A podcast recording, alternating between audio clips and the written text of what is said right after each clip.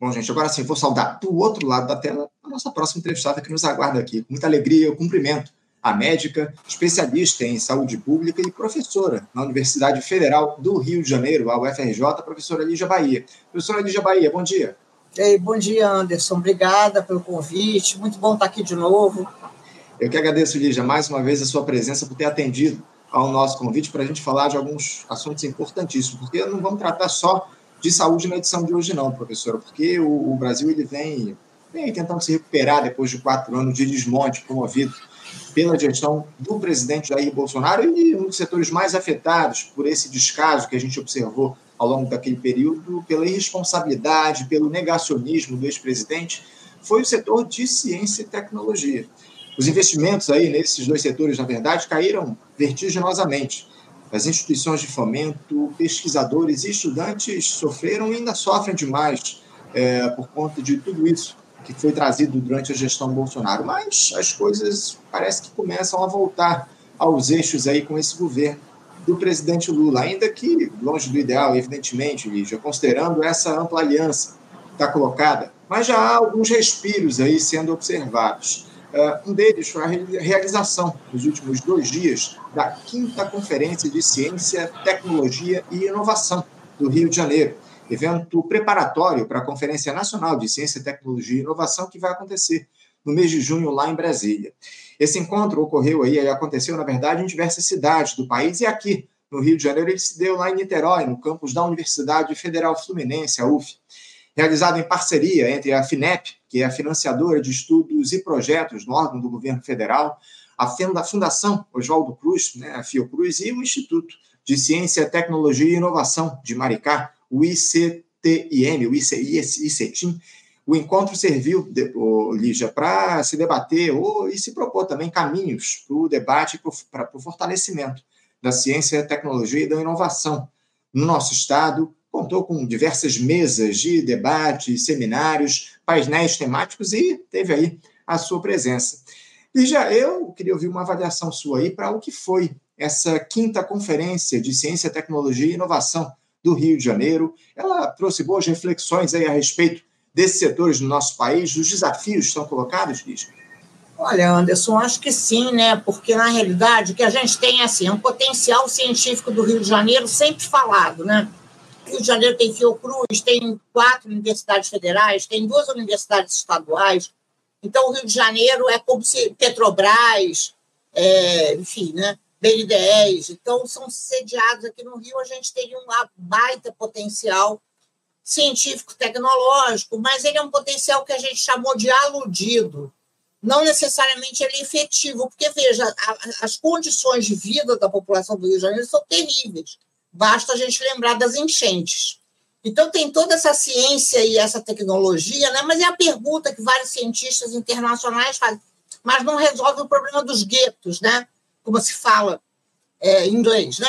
A, gente também, a gente também não está resolvendo o problema das populações periféricas do racismo, da iniquidade. Então, eu acho que esse evento foi importante porque ele já ele vem com esse tom, com esse tom do potencial aludido da ciência, mas não efetivo. Isso é uma simetria, não é? E como é que a gente pode dar passos para pensar sobre isso, né? Para tentar pelo menos ir fechando esse buraco, né? Entre uma, uma assim, a torre de marfim e essas condições de vida, né? Por exemplo, o Rio de Janeiro tem todas essas instituições de saúde, tem dengue para caramba, né? Tem uma taxa de mortalidade infantil muito pior do que a de outros estados, com, até com menor renda, né? Então a gente acha, a gente acha que é, é possível que as políticas, né, a regulação, essa esfera, as instituições, elas podem ser muito melhores, a começar pelos nossos governadores, né, que vivem sendo presos, né? Então, assim, como é que a gente poderia ter uma política estadual de ciência, tecnologia e inovação? Essa é a pergunta. A gente tem uma Assembleia Legislativa que todos nós sabemos o que é, né? Talvez ela seja, digamos, o epicentro, né? De um conjunto de problemas que do, desse padrão Rio de Janeiro de uma narcomilícia, né? Então, esse é o epicentro. Então, pela, pela Assembleia Legislativa não vai pelo governo estadual também não vai, porque quem manda na ciência e tecnologia é o doutor Serginho. Quem manda na saúde é o doutor tal, quem manda na ciência e tecnologia é o doutor Y. Então, também não vai. Então, o que nós estamos pensando, Anderson, é assim, é isso mesmo, né? Não vai, não vai. Mas nós conseguimos fazer é uma reunião né, de cientistas com alguns movimentos sociais, não muitos, mas alguns movimentos sociais.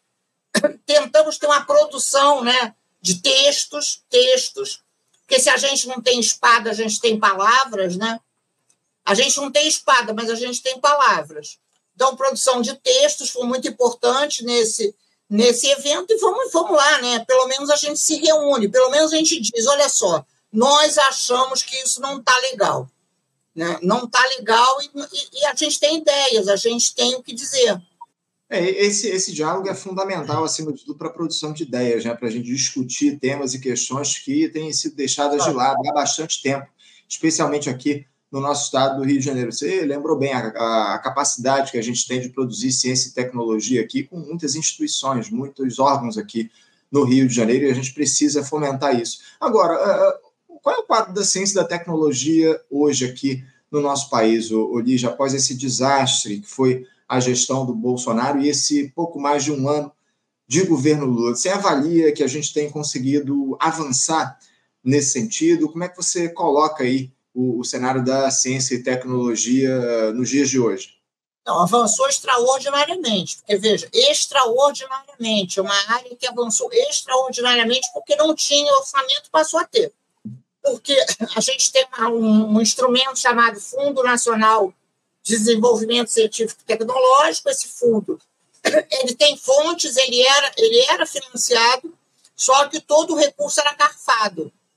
E nesse ano, finalmente, o recurso não foi carfado. Então, a gente sai praticamente de quase zero para muito dinheiro, para muito recurso. Então, a gente tem, tem recurso, vai ter recurso, né? vai ter recurso para esse ano, para o ano que vem, para o outro ano. A FINEP já lançou diversos editais, né? a FINEP é uma das, digamos assim, é, da, das formas né, desse recurso ser aplicado. Então, a FINEP já lançou diversos editais, e, enfim, então uma, tem uma, uma possibilidade grande de haver uma, uma dinâmica, né, uma dinâmica de ciência e tecnologia no país. Entretanto, também a gente precisa ficar muito atento a isso, né? Porque tem uma parte desse recurso que é para os empresários, é para que os empresários inovem. Então, é muito importante, porque a tradição é que essas empresas elas são zero inovativas, né? Elas não empregam mestres, elas não empregam doutores. Para começar, né? Só para a gente ter uma ideia do que é isso no nosso país, né? Em outros lugares, Alemanha, Estados Unidos, são as empresas que empregam os cientistas. No Brasil, não, né? No Brasil, os cientistas ficam. Enfim. Então, qual é o estímulo que a gente tem? Como é que a gente vai fazer isso, né? Como é que é essa relação entre as instituições de ciência, as empresas, os movimentos sociais, né? Os movimentos sociais, porque é muito importante isso, né? Porque também tem que ser uma ciência tem que ser uma ciência que responda a problemas, não é? Então, é, é, é, é, esse relacionamento ele é muito complexo. E, na realidade, a gente tem um Ministério de Ciência e Tecnologia também que totalmente desmontado, literalmente desmontado, porque ele deixou de existir, né? E agora, então, está se tentando reorganizar, mas com muita dificuldade. É, eu tenho dito aqui muito no programa da necessidade que a gente tem, especialmente do Estado brasileiro, de conter essa, essa saída de cientistas e tecnólogos e, enfim, é. profissionais aqui que são formados no nosso país e que vão trabalhar lá fora. Eu acho que esse é um outro desafio, né? A gente manter esses cérebros aqui no nosso país, não, Lígia? Sem dúvida. Não, e na realidade também tem uma certa ilusão. Às vezes essa fuga de cérebros um pouco é para a pessoa ser Uber também, né? Então, é, é, enfim, Claro, claro que existe, né? Claro que existe, que talentos brasileiros eles são, são muito talentosos mesmo, né? Por exemplo, nessa área de inteligência artificial, é, o, né, indianos, é, a, até o contrário, né? Assim, os melhores não são aqueles, são os outros, né? São, somos nós, somos indianos, são sul-africanos, etc. Isso acontece, mas a gente precisa reter, sim, né? A gente precisa reter o nosso Estado. Não faz o menor sentido esse investimento todo para depois não ser devolvido, né? É isso, é isso. Acima de tudo, precisa haver um trabalho efetivo para manter é esses profissionais aqui trabalhando e produzindo conhecimento no nosso país, acima de tudo. Agora, o Ministério da Ciência, Tecnologia e Inovação, ele está hoje, o, Lígia, sob o comando do PCdoB, né? Partido, tem a ministra lá, a Luciana Santos, no comando. É, como é que você vê essa necessidade de investimento a partir do Estado brasileiro, a partir do PCdoB? Eu acho que, acima de tudo, Olívia, a gente precisa falar que o, o Ministério da Ciência e Tecnologia nesse governo não está na mão do central, não está na mão da direita. Essa é uma grande vantagem, né? Porque a gente tem algumas pastas aí que estão nessa gestão de ampla aliança nas mãos de partidos que a gente sabe bem o que querem de fato. Querem, na verdade, se aproveitar dos recursos desses ministérios para alimentar suas bases eleitorais, ao contrário do Ministério da Ciência e Tecnologia e Inovação, que está aí sob comando do PCdoB, ou seja, a, a, gente tem esse, esse ministério na nossa mão, né, Ulisses? É, na nossa mão não, na mão do PCdoB, né? Mas na, na mão, mas na mão, digamos assim, de uma, de uma coalizão progressista, né? Sim. Então, sim, né? Sim, e é um ministério que ouve a comunidade científica, né? Muito importante, né? Mais importante, existe um diálogo, né? Existe um diálogo do Ministério, do atual Ministério da Ciência e Tecnologia com a comunidade científica. Então, isso eu acho que é uma conquista, assim, né? Maravilhosa, maravilhosa.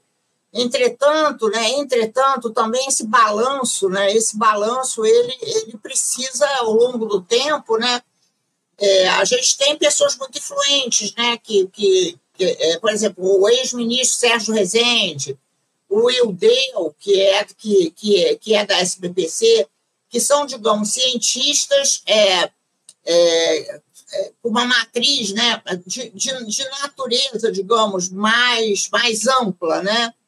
É, o PCdoB, propriamente, eu diria assim, o, é, não estuda muito ciência, tecnologia e inovação, né? É preciso, é preciso que haja pessoas que se dediquem a isso. É um tema muito difícil, né? Muito difícil. Então, é para ter boas políticas, né? Exatamente para ter boas políticas. O que é ciência, tecnologia e inovação? Muitas vezes se confunde com o neoindustrialismo, com a nova, a nova indústria brasileira, NIB. Isso é uma boa, mas não é, né? Política industrial é política industrial, né? Política de ciência, tecnologia e inovação é outra, né? Ela, é diferente, tem, tem especificidades. Então, acho que a gente ainda, a gente ainda no Brasil precisa compreender melhor o que é uma plataforma ciência, tecnologia e inovação, é, quais são as especificidades, né? Mas, de qualquer maneira, sim, né? O que o PCdoB tem, né? O PCdoB tem é essa tradição da soberania, né? Da soberania. Acho que essa é uma marca, é uma marca importante do, do a luta pela soberania popular, né? Sim. Então é, traz, traz consigo esse, uma, uma compreensão do desenvolvimentismo, traz consigo uma compreensão que o Brasil precisa ter independência, autonomia nas, nas tecnologias, mas eu acho que ainda ainda falta essa, uhum. digamos assim, né, avançar mais. Precisamos acha, avançar mais. Você acha que está faltando gente mais especializada, Olígia, hoje no comando do Ministério da Ciência e Tecnologia e Inovação para que a gente consiga avançar? De fato, é evidentemente uma, um setor extremamente nevrálgico da administração pública, ainda mais no momento que a gente está com a, o avanço aí da inteligência artificial, enfim, inteligência artificial que deve, inclusive, influenciar nas próprias eleições que a gente vai ter aí nesse mês de outubro. Uh, você acha que está faltando gente que dialogue melhor com a ciência e tecnologia nesse ministério no momento? Olha, eu acho que eu acho que há um esforço, sinceramente, há um esforço de trazer pessoas da FINEP, há um esforço, sabe? Há um esforço de ouvir, há um esforço de, de, de, de estar junto com as melhores, com, com as, as pessoas que pensam sobre isso, etc. Mas falta, né? Certamente falta, porque veja, não tinha, né? Então, é um ministério que ele está se remontando, né? Está se remontando, assim, se puxando pelo cadarço, né? Com quadros do PCdoB, né? Porque tem que ser também, não é? Porque, afinal de contas, o ministério é um ministério do PCdoB, são pessoas ótimas, são pessoas ultra, digamos assim, é, competentes, né? Competentes, no, é, mas falta. Eu, eu, eu acho que sim, falta. Acho que faltam pessoas que estudem ciência, tecnologia e inovação no Brasil. Isso é uma literatura internacional. A gente tem algumas, alguns quadros estudiosos desse tema e que poderiam, digamos assim, talvez contribuir um pouco mais. Entendo, entendo. Agora, eh, professora Lígia, eu acho que um dos setores que precisa mais do que nunca ser desenvolvidos no nosso país, eu imagino que você concorde comigo, é justamente o nosso complexo industrial de saúde. Eh, a gente viu aí o perrengue que a gente passou durante a pandemia, ainda, ainda que a Fiocruz e o Instituto Butantan tenham realizado um trabalho hercúleo nesse período, mas agora temos aí essa nova ameaça, a da dengue, evidenciando a vulnerabilidade desse nosso complexo industrial de saúde. Esse tema foi debatido nesses dois dias de conferência. O, o que, é pode e deve ser feito pelo governo federal para fomentar o nosso complexo industrial de saúde, Lígia? Foi debatido, foi um dos temas né, é, que, a gente, que a gente priorizou, até porque o Rio de Janeiro tem uma, uma característica especial, né, por ter universidades e a Fiocruz sediada aqui, então foi debatido. Acho que a gente tem uma boa discussão sobre esse tema, é, é uma discussão que vem avançando, né? vem avançando, acho que é, é, uma, é uma discussão que ela está tá bastante assim, Mariana Mazzucato, né? Precisamos, precisamos ter, sim, é, ciência, tecnologia e inovação para o SUS, né? para melhorar a saúde, para melhorar a saúde. Então, ela está tá endereçada, tem uma missão aí, né? ou pelo menos tem.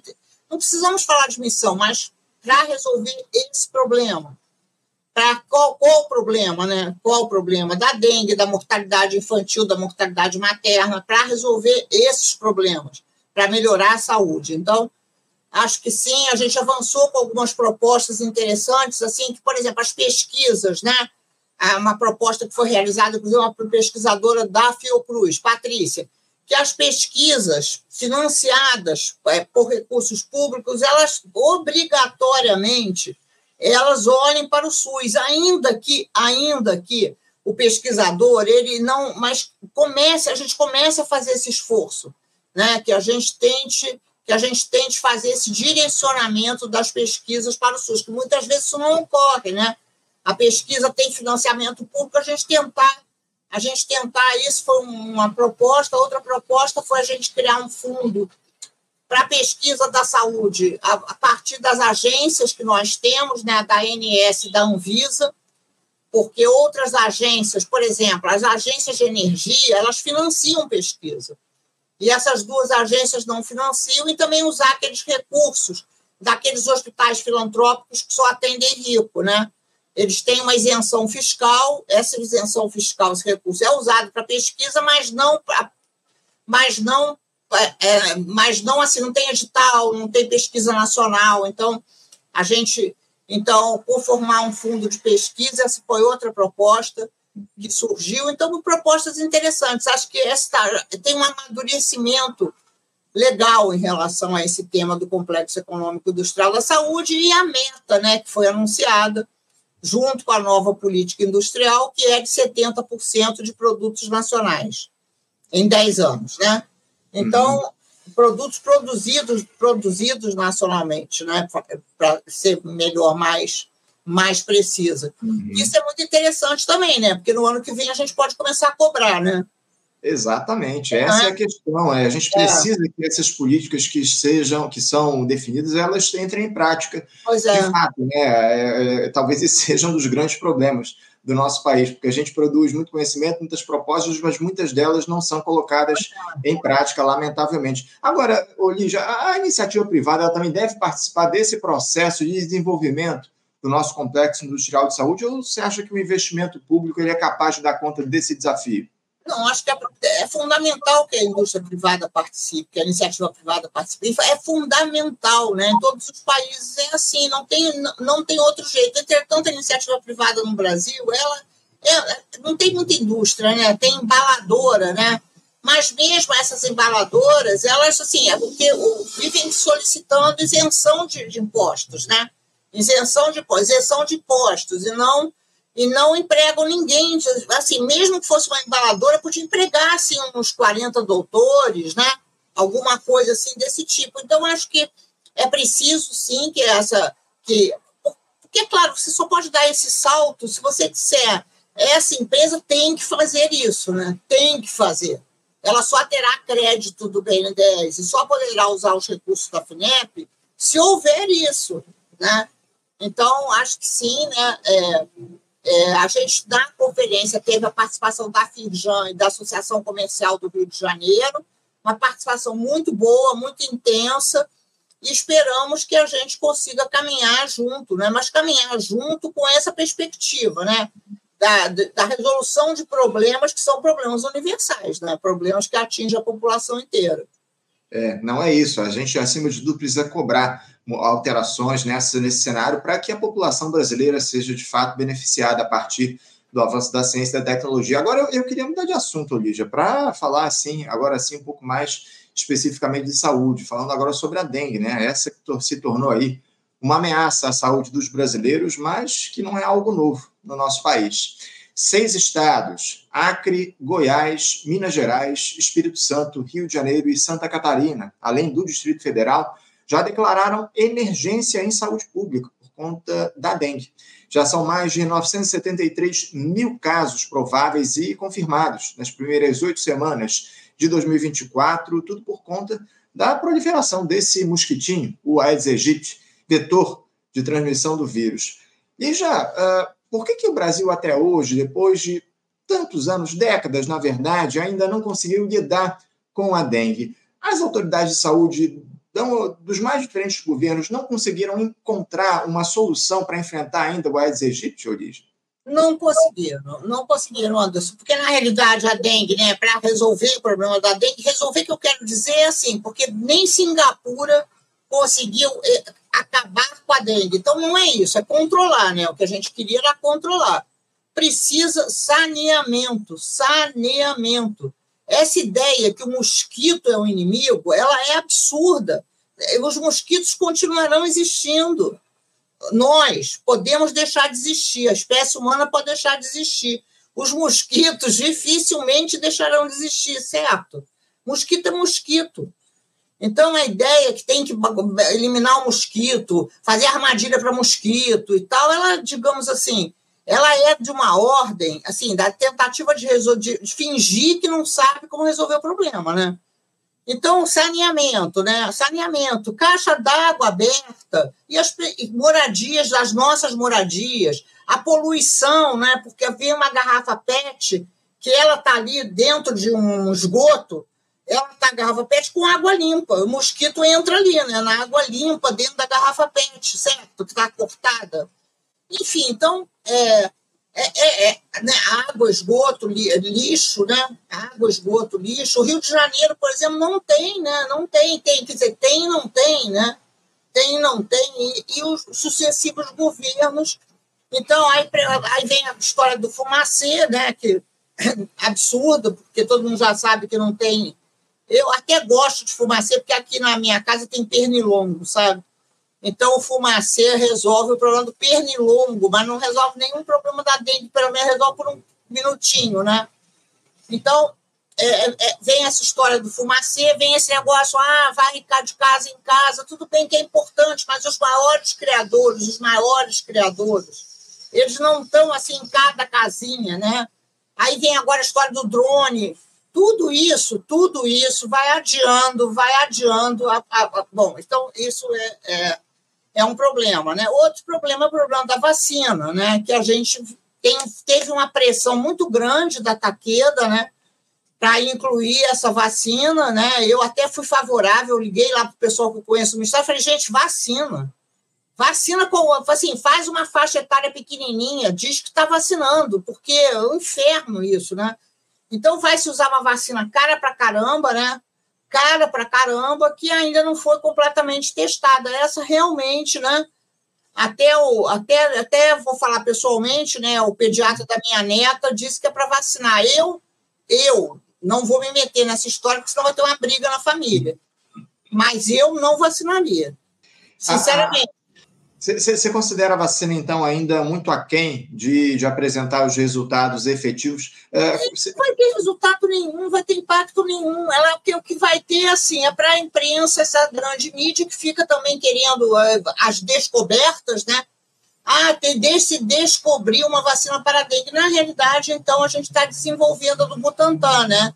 Isso. Que essa sim, essa sim, ela pode ter, ela pode ter. Por quê? Porque ela vai ser, ela, é para todas as faixas etárias, né? Uhum. Porque essa vacina está aqui do inferno, né? Ela só foi testada para poucas faixas etárias, ela não foi testada para dois sorotipos, né? E são quatro circulando no Brasil, quatro, são quatro circulando. Então, e aí, e aí enfim, então fica assim, essa lá na Volbac, em Niterói, agora nós temos uma tecnologia salvadora também, que tudo bem, é, é interessante, mas também não resolve. Uhum. Né? O que resolve, eu vou falar de novo, é saneamento. Né? Saneamento, 30 vezes saneamento. E a gente agora teve o marco, o marco do saneamento, né, Anderson? Você sabe bem, você sabe bem como é que estamos, né? Então, tragédia, né, Lígia? Uma verdadeira tragédia. Inclusive, esse processo de venda das empresas de saneamento Brasil afora, essas privatizações das empresas, como a gente teve aqui a cidade no Rio de Janeiro, né, Lígia? A gente debateu isso, inclusive, essa semana aqui no programa. Pois é. Pois é. Então é isso, né? É isso. Mas, mas a gente está aí, né? Vamos, agora tem que tentar o quê, né? Tem que tentar que as pessoas que terão dengue elas sejam muito bem atendidas, né? Porque agora é isso, né? É tentar reduzir a letalidade, né? É uma doença que causa mortes. Então precisa atender rapidamente as pessoas com qualidade. É, então organizar esse que já não é mais uma medida de saúde pública, né? já passa a ser de, de atenção individual. Exato, exato. Agora, Olívia, no próximo dia 2 de março, no sábado, vai ser realizado o dia D de mobilização nacional contra a dengue no nosso país, com o tema 10 minutos contra a dengue, em alusão aí ao período diário dedicado à eliminação do mosquito transmissor. E já o Ministério da Saúde não demorou demais em tomar uma atitude para tentar evitar a proliferação do mosquito, que é justamente o que a gente mais precisa nesse momento, é combater os focos de, dos criadores do Aedes aegypti. Uh, não está faltando mais investimento público no combate à, à doença, Olívia? Então, certamente está, né? mas não é só do Ministério da Saúde, né? É, lembra, se a gente está falando de saneamento, não é só do Ministério uhum. da Saúde. Claro que está, claro, ó, certamente está e a gente precisa ter essa mobilização. Essa mobilização é importante. A população precisa compreender o que está se passando, não é? E, é, mas aí veja, olha só, não é para eliminar o mosquito, Anderson. Por favor, não deixe o mosquito. Olha só, o mosquito sem o, ele, ele é o vetor. Ele é o vetor, mas se não tiver dengue, não tem. Veja, não é a gente não vai a gente não vai eliminar essa espécie de mosquitos e aí, com isso, a gente não tem mais dengue. Não é disso que se trata. Né? O mosquito, tadinho do mosquito. Né? É, o, problema, o problema é que essa é, uma, é um vírus, né? é um vírus que é transmitido, ou quatro vírus, quatro, quatro tipos de vírus que são transmitidos pelo mosquito. Né? O que a gente precisa é que eles não se proliferem, né? Para eles não se proliferarem com as chuvas, etc., etc., a gente precisa resolver diversos problemas nós somos um país que tem chuva, né? Nós somos um país com lagoas, com rios, etc. Então, né, tem uma geografia.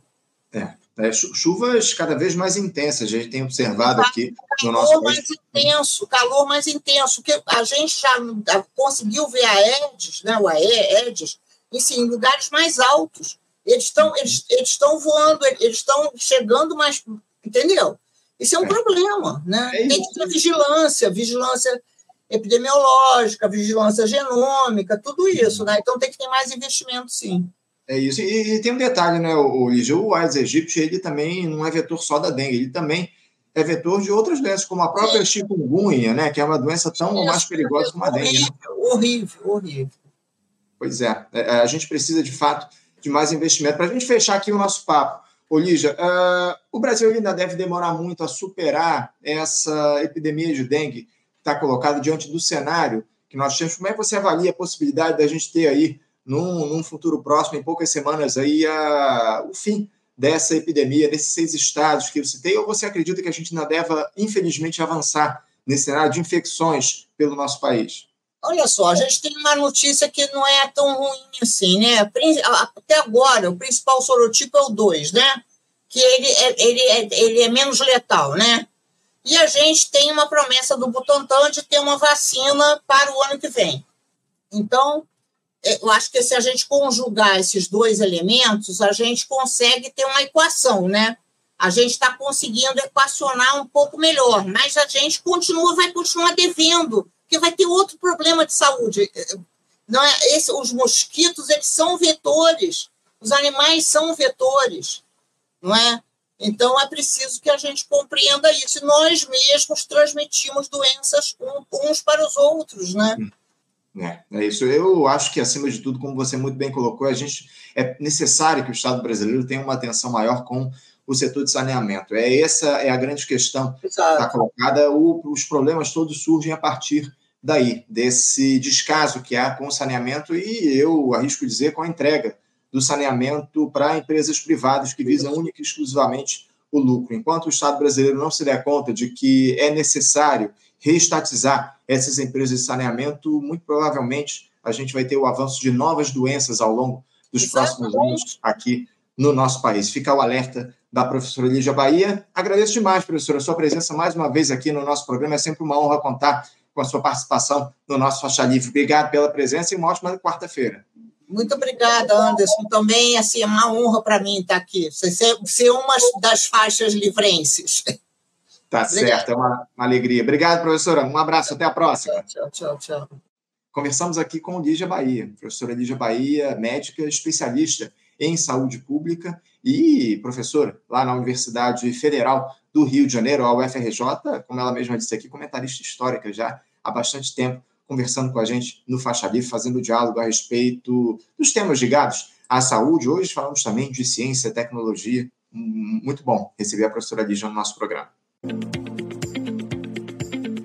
Você, ouvinte do Faixa Livre, pode ajudar a mantê-lo no ar. Faça sua contribuição diretamente na conta do Banco Itaú, agência 6157, conta corrente 99360, dígito 8. Esta conta encontra-se em nome do Sindicato dos Professores do Município do Rio de Janeiro e região, o Simpro Rio uma das nossas entidades patrocinadoras, mas seus recursos são destinados exclusivamente para o financiamento do nosso programa. Você pode fazer sua doação de qualquer valor, utilizando também a nossa chave Pix, que é ouvinte@programafaixalivre.com.br. Sua contribuição é fundamental para a manutenção desta trincheira progressista no ar.